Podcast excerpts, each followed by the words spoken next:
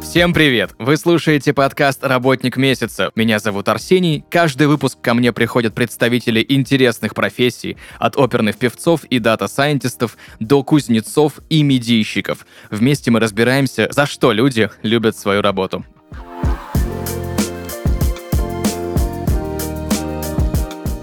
И сегодня в подкасте «Работник месяца» технический директор АО «Электроизолит», кандидат химических наук Георгий Крушевский. Георгий, привет. Здравствуйте. Итак, у меня к тебе первый вопрос. Ты являешься техническим директором. Чем технический директор занимается и какие у него обязанности? Спектр задач технического директора довольно широкий. Прежде всего, это технологическое сопровождение процесса производства, то есть разработка нормативной документации, технологических процессов, их постановка э, на технологическом оборудовании и далее технологический контроль в процессе серийного производства. Второе большое направление – это мероприятия в области охраны труда и промышленной безопасности. Помимо этого информационное техническое обеспечение, то есть IT-службы. Э, и, пожалуй, наиболее важное и интересное в работе технического директора – это разработка новых видов продукции. То есть, по факту, технический директор отвечает не только за то, что завод должен полностью исправно функционировать, но и за закупку оборудования, на котором производится продукция, да, за разработку каких-либо новых продуктов. Совершенно верно. Когда мы говорим о запуске нового продукта, либо усовершенствовании серийной технологии, технический директор подготавливает ТЗ на необходимое оборудование, сырьевые материалы и участвует в процессе э, их подбора и закупочной процедуры.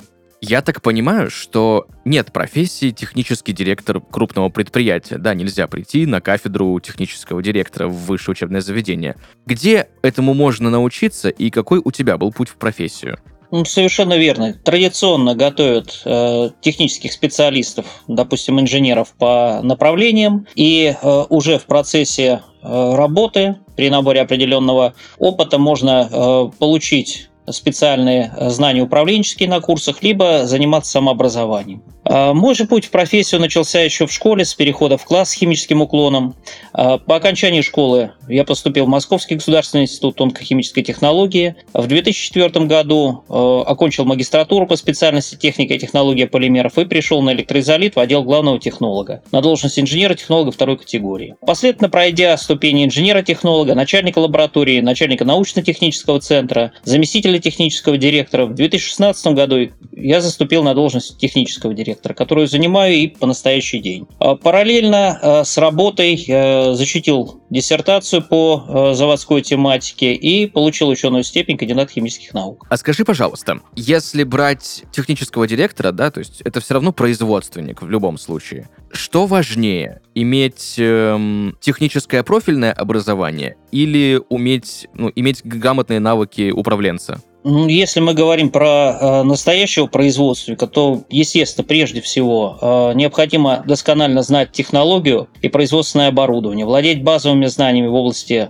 в нашем случае, полимерной химии и э, производства электролизационных материалов. А помимо этого, э, важно развивать так называемые soft skills. Это э, коммуникационные навыки, самоорганизацию, креативность, навыки обработки больших объемов информации, лидерские качества, стрессоустойчивость, ну и ряд других. Угу. Вот в последнее время, не знаю, наверное, последние несколько лет про soft skills говорят огромное количество людей. Они тоже важны для технического директора и насколько сильно? Если мы говорим про э, непосредственно каждодневную работу э, технического директора, то это э, навыки важные, но не являющиеся доминированием. Но э, помимо непосредственно обслуживания производства, работа технического директора связана с э, общением большим количеством специалистов на стороне, с надзорными ведомствами, с поиском новых направлений, с посещением различных профильных выставок, конференций, э, симпозиумов. И здесь, безусловно, навыки soft skills выходят на э, первый план. Расскажи, пожалуйста, подробнее о предприятии, где ты работаешь.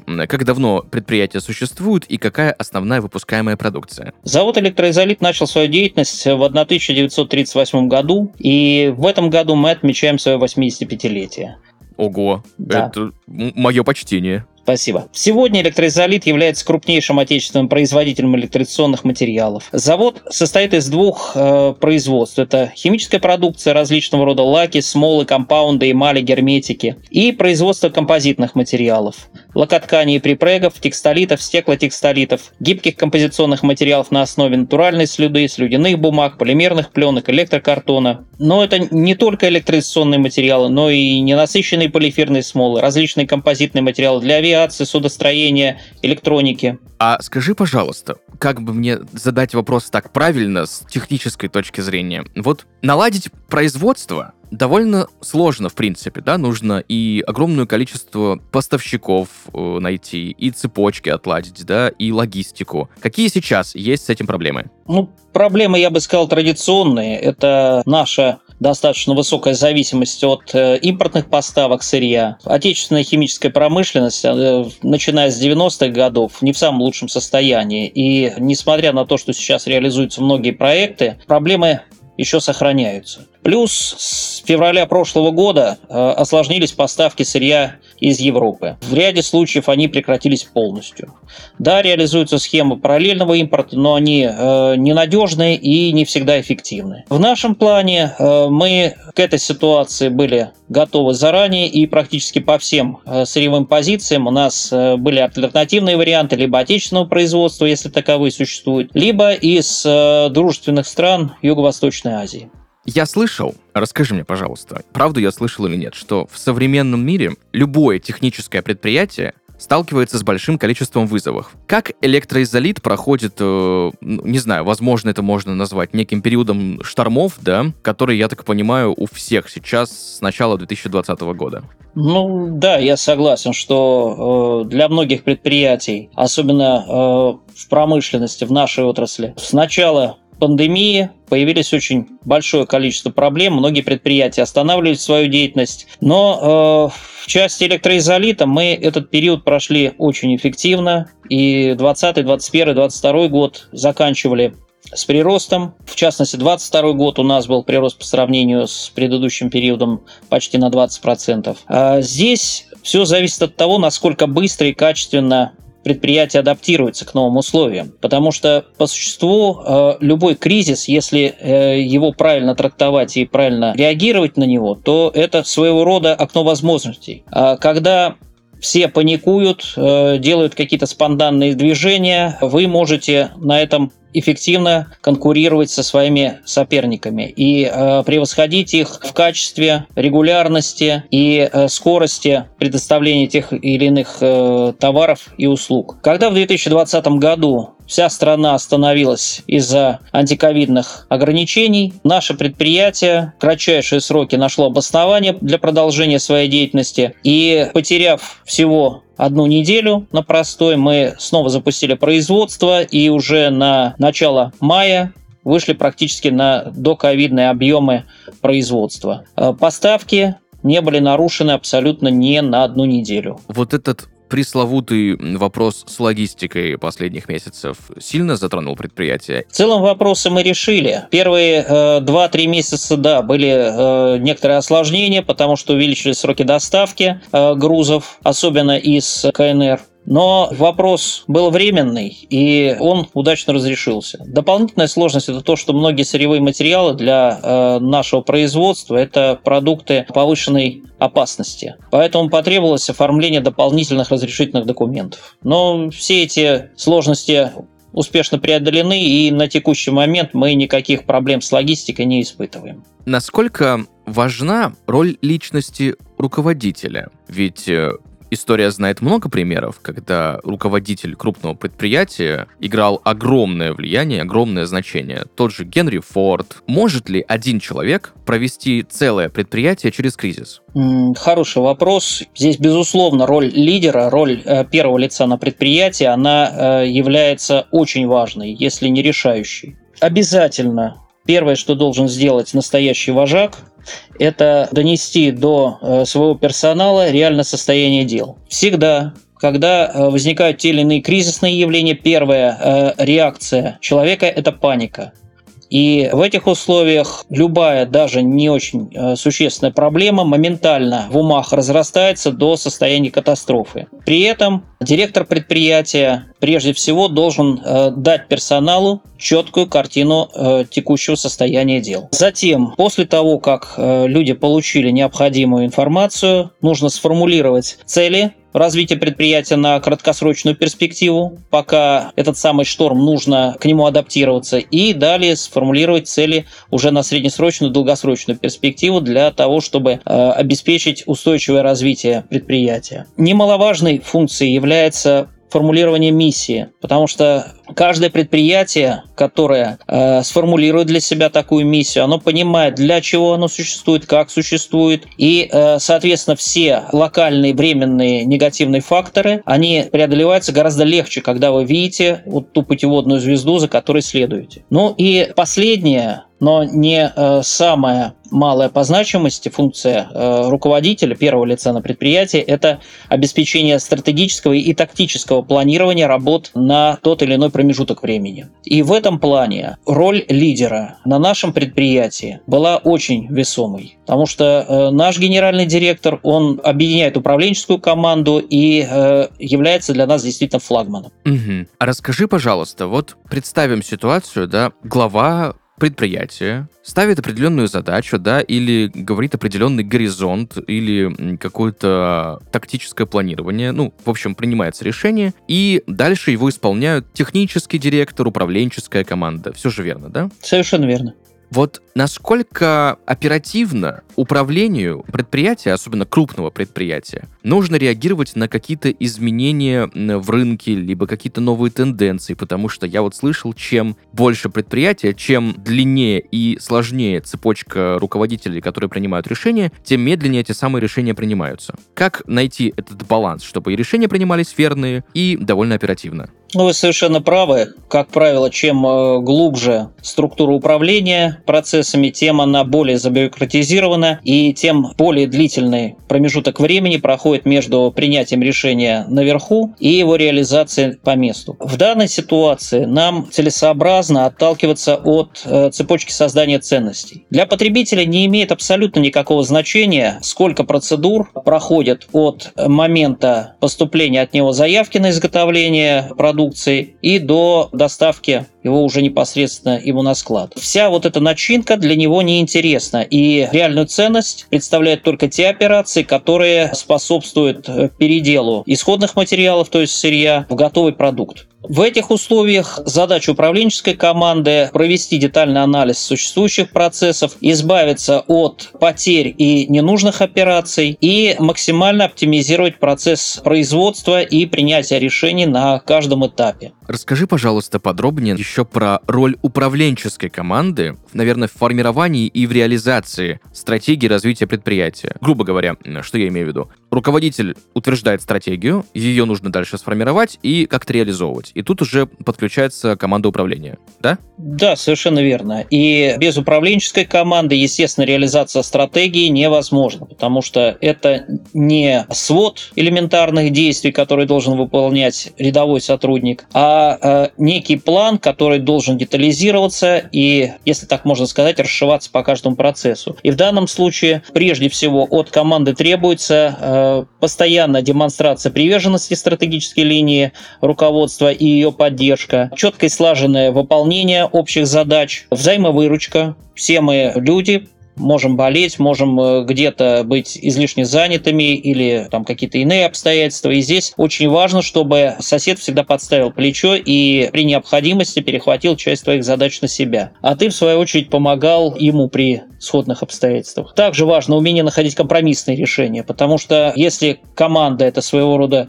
лебедь, рак и щука, то эффективность ее, если не будет равна нулю, то будет гораздо ниже, чем в команде, которая работает как сложный механизм. И в этом плане, если команда работает как единое целое, по сути реализуется эффект синергии, когда навыки и знания одного специалиста умножаются некратно количество специалистов, а в большей степени, потому что взаимодополняют друг друга и получается эффект э, взаимоусиления. То есть кадры решают все? Я бы сказал да.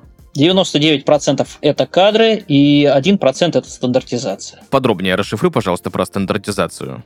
Если мы говорим про небольшую компанию, которая занимается какими-то творческими процессами, то здесь можно, в принципе, пустить все на самотек и выезжать за счет креативности сотрудников. То э, в случае производственной компании, особенно крупной, обязательно все процессы должны быть стандартизированы. Детально описаны, указаны допустимые отклонения от нормы и расшифрованы все действия персонала, если такие отклонения у нас э, появляются, что каждый сотрудник должен в такой ситуации делать. Только таким способом можно из раза в раз производить э, продукцию с одними и теми же характеристиками э, и э, предсказуемо проводить сам процесс производства. Но стандарт как таковой это просто бумажка. Поэтому э, то, что я сказал в начале, 99% успеха зависит от того, как этот стандарт э, реализуется конкретными людьми. И поэтому крайне важно иметь на каждом рабочем месте квалифицированного, обученного, подготовленного сотрудника. А расскажи еще, пожалуйста, подробнее про сам процесс внедрения нового продукта техническим директором. Вот представим ситуацию, что вы понимаете, что вам нужно разработать, выпустить на рынок новый продукт, и далее что происходит?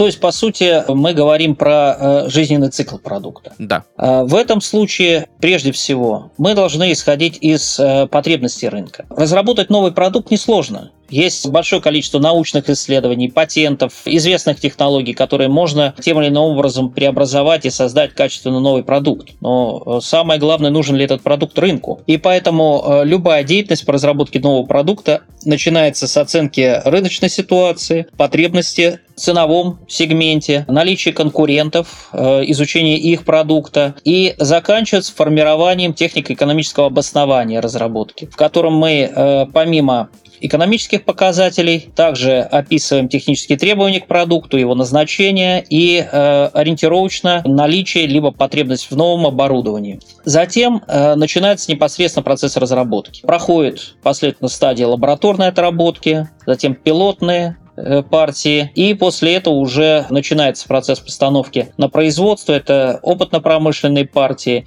и их опробование у потребителей. При необходимости технические специалисты выезжают на предприятие, которое э, планирует внедрение нового продукта и участвуют уже непосредственно в процессе опробования и э, постановки на производство. Завершающим этапом является разработка комплекта документации, э, в первую очередь технической и технологической, это технические условия, либо стандарт предприятия, и технологический регламент. И совсем уж финальная стадия – это э, то, что замыкает круг производственного цикла, это разработка э, рекламной ну, можно так сказать, рекламной документации. Это непосредственно техническое описание, то есть информационный лист на продукт, который показывает, что это за продукт, а какими свойствами он обладает, для каких целей пригоден, особенности применения. И э, если мы говорим про химическую продукцию, это так называемый паспорт безопасности опасного вещества. Специальный документ по э, форме, установленной государственным стандартом, который описывает характеристики э, материала, виды опасности, меры противодействия.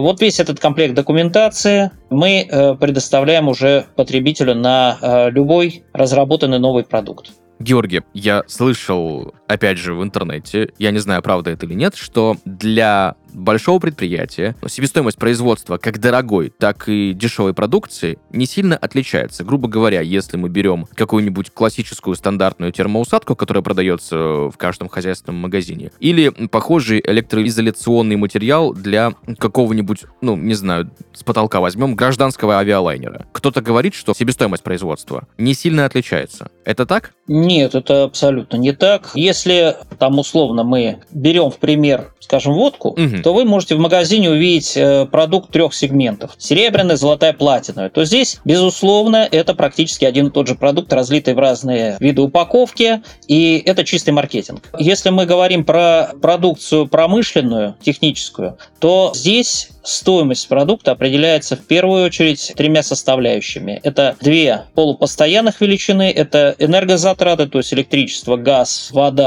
стоки. Это э, зарплатная составляющая, которая зависит от э, трудозатрат, то есть удельной э, величины затрат человеческих ресурсов на изготовление единиц продукции. И самое главное, и, как правило, самое весомое, это сырьевые материалы. В нашей продукции их доля составляет от 80 до 90 процентов себестоимости. Это самая затратная часть. И в данном случае, если мы говорим про какой-то продукт широкого потребления, как правило, сырьевые материалы для его изготовления стоят дешевле, чем для продуктов с какими-то особыми свойствами. Бывает ситуация, когда э, продукт премиального класса действительно имеет относительно невысокую себестоимость, но, как правило, это исключение. Я так понимаю, что еще усилия, потраченные на разработку и на исследование, тоже закладываются в себестоимость. Это вот та часть, которую ты говорил про затраченное количество человека часов. Ну, с учетом того, что у нас э, процесс разработки является постоянным, то зарплатная часть инженерно-технического состава, который участвует в разработках, она ложится постоянно и более или менее пропорционально распределяется на всю продукцию. И серийно выпускаемую, и новые разработки. Здесь отдельной какой-то надбавки э, у нас нет. Но э, здесь другой фактор, который э, влияет на стоимость, и я про него ранее не упоминал, это объем. То есть если мы производим серийно тонны или десятки тонн продукта, то его стоимость существенно ниже, чем аналогичный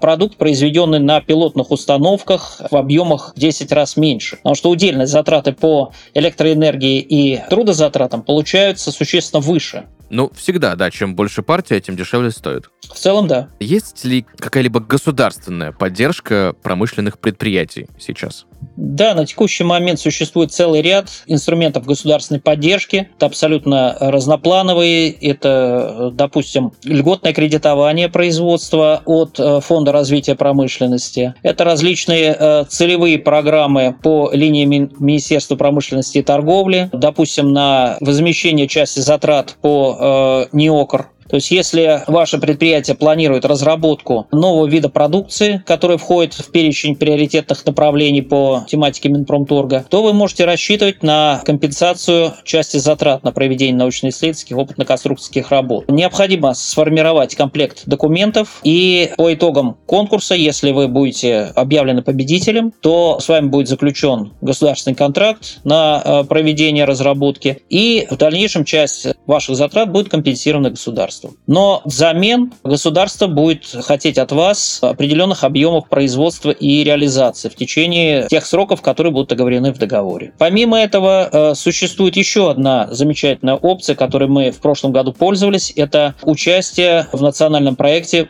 повышения производительности труда. Это э, относительно новая практика для страны, и ее принципиальное отличие от всех остальных мер поддержки в том, что формально за все платит государство. То есть э, предприятие, если проходит по определенным критериям отбора в эту программу, то они получают на безвозмездной основе государственную поддержку в форме обучения и сопровождения пилотного проекта э, экспертам Федерального центра компетенций. Руководители и персонал проходят обучение инструментам бережливого производства, производства и их внедрению. Плюс на пилотном потоке происходит отладка того или иного процесса для того, чтобы повысить его эффективность, повысить выработку на одного работника. Мы в 2022 году получили такую федеральную поддержку и провели оптимизацию потока производства слоистых пластиков, что позволило нам на 40% увеличить выработку, практически вдвое сократить количество внутреннего брака и снизить объем э, внутрицеховых запасов на 20%.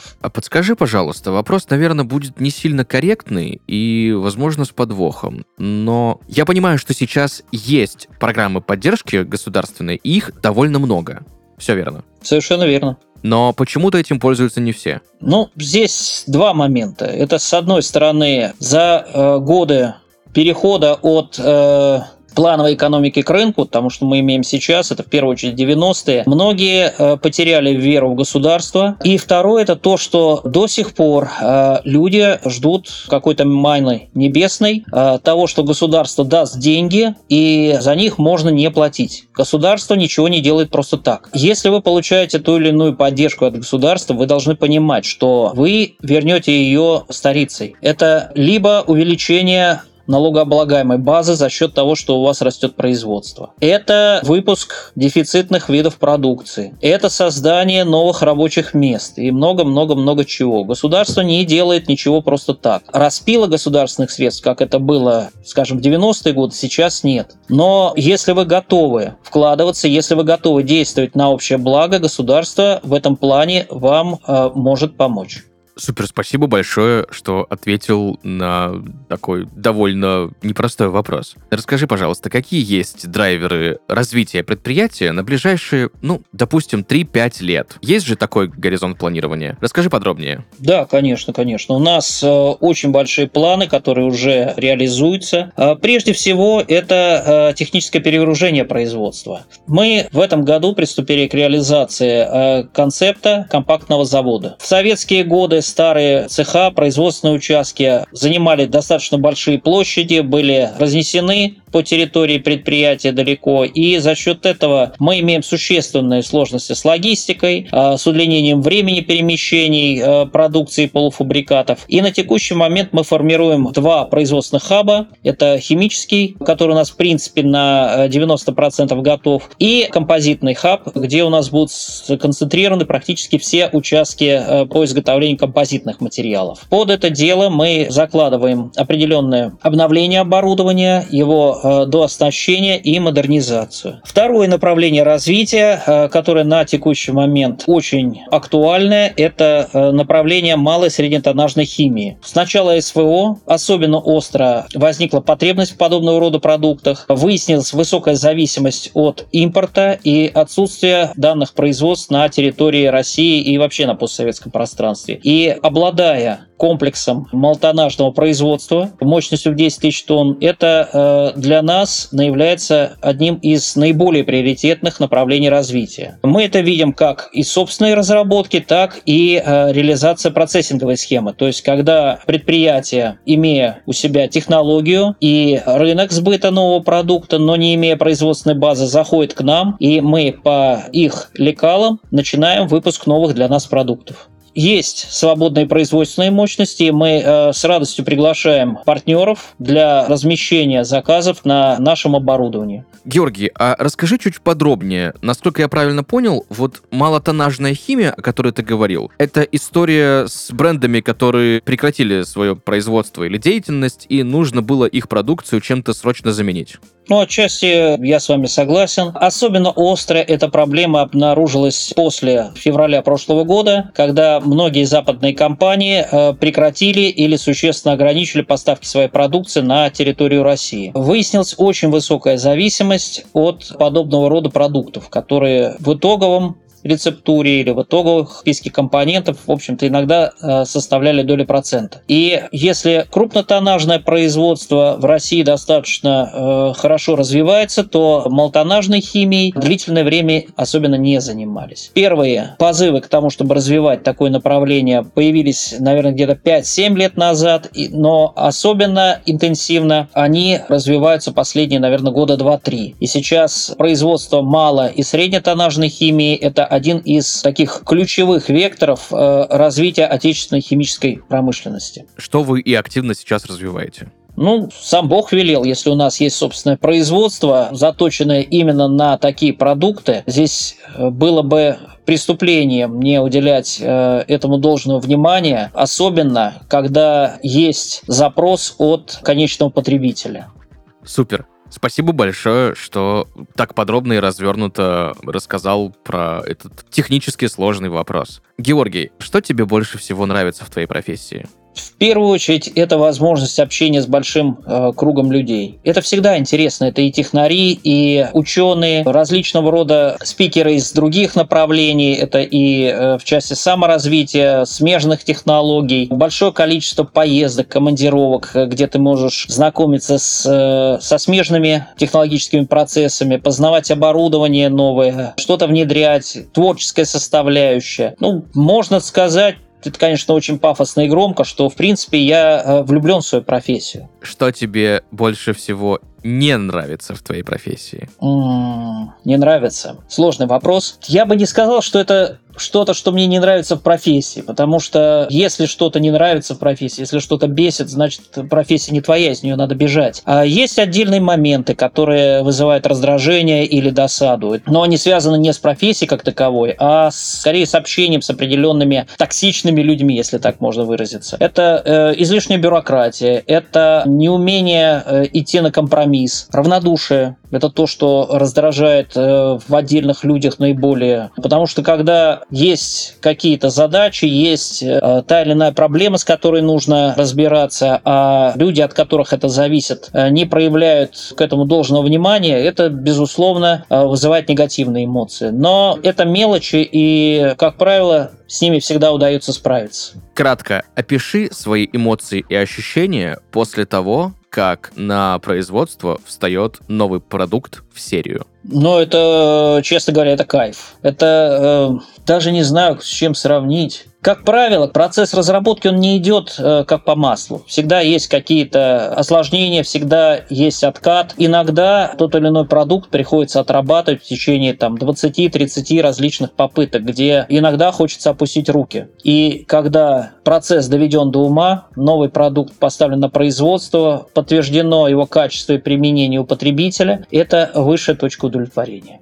По поводу разработки, кстати, еще у меня вопрос к тебе. Представим ситуацию, да, что идет разработка нового продукта, и часто же приходится идти на какие-то компромиссы, да, то есть либо у нас там запредельное качество, либо у нас доступный прайс, да, доступная цена. Вот на какие компромиссы вам иногда приходится идти в процессе разработки какого-то либо продукта или материала? Ну да, такие ситуации бывают и достаточно часто. Сам материал может обеспечивать за небесные показатели, но клиенту этого не требуется. Он закупает продукт под определенные цели, и для этого достаточно какого-то среднего уровня характеристик. Но при этом у клиента достаточно жесткие требования по цене. А с премиальными сырьевыми материалами, с оптимальной э, технологией производства мы в эту цену не вписываемся. Тогда происходит, если так можно выразиться, процесс торга. Путем нескольких итераций мы находим какой-то баланс между ценой и качеством. И в этом случае, если баланс достигнут, то новый продукт с чуть более низкими характеристиками, но с удобной для продажи ценой мы выводим на рынок. Вопрос, скорее всего, сейчас будет очень глупый и дилетантский, но я слышал в интернете, что изолента которая синяя. Вот если ей склеивать что-то, да, то это вечно будет. Другой цвет не подходит. Ты как человек, как технический директор завода электроизоляционных материалов, скажи мне, правда это или нет? Забавно, это на уровне анекдота. На самом деле от цвета изоленты не зависит абсолютно ничего. Она может быть э, красной, зеленой, серо-буро-малиновой, неважно. Самое важное, какой материал использован, какие э, он должен обеспечить характеристики, и самое главное, насколько качественно он сделан. Бесполезно изолировать трубопровод, по которому движется э, рабочая среда с температурой 300 градусов изоленты, она сгорит. Но если применить специальные нагревостойкие материалы, то э, они могут быть и не синего цвета, и вообще не изолентой, а, но при этом обеспечивать прекрасные характеристики готового изделия. Каждый материал каждая система материалов должна разрабатываться под те или иные условия эксплуатации. И зная, как эти характеристики можно получить в процессе изготовления, мы уже формируем готовое предложение с э, конкретным техническим решением. Супер, спасибо большое. Ну, вот еще один миф развеян, и моя благодарность за это тебе, Георгий. В завершение, что бы ты порекомендовал людям, которые хотят построить свою карьеру в производстве материалов для электротехнической отрасли? Ну, это общий совет, на мой взгляд, не только для электротехники, но и э, для любого промышленного направления. Это учиться, учиться, еще раз учиться, работать, работать и работать, и всегда быть открытым новым знаниям, новым направлением развития. Как-то так. Спасибо большое. Друзья, сегодня в подкасте «Работник месяца» технический директор АО «Электроизолит», кандидат химических наук Георгий Крушевский. Георгий, еще раз тебе большое спасибо за обстоятельный, технический и подробный разговор про производство. Вам большое спасибо за интересное интервью и замечательные вопросы. Спасибо. Друзья, на этом у нас все. Услышимся в следующих выпусках. Пока-пока.